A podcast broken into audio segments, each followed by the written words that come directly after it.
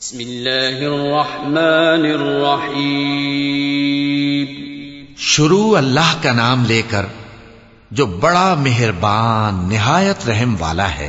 إنا أنزلناه في ليلة القدر وما أدراك ما ليلة القدر ليلة القدر خير من ألف شهر تنزل الملائكة والروح فيها بإذن ربهم من كل أمر سلام هي حتى مطلع الفجر ہم نے اس قرآن کو شب قدر میں نازل کرنا شروع کیا اور تمہیں کیا معلوم کہ شب قدر کیا ہے؟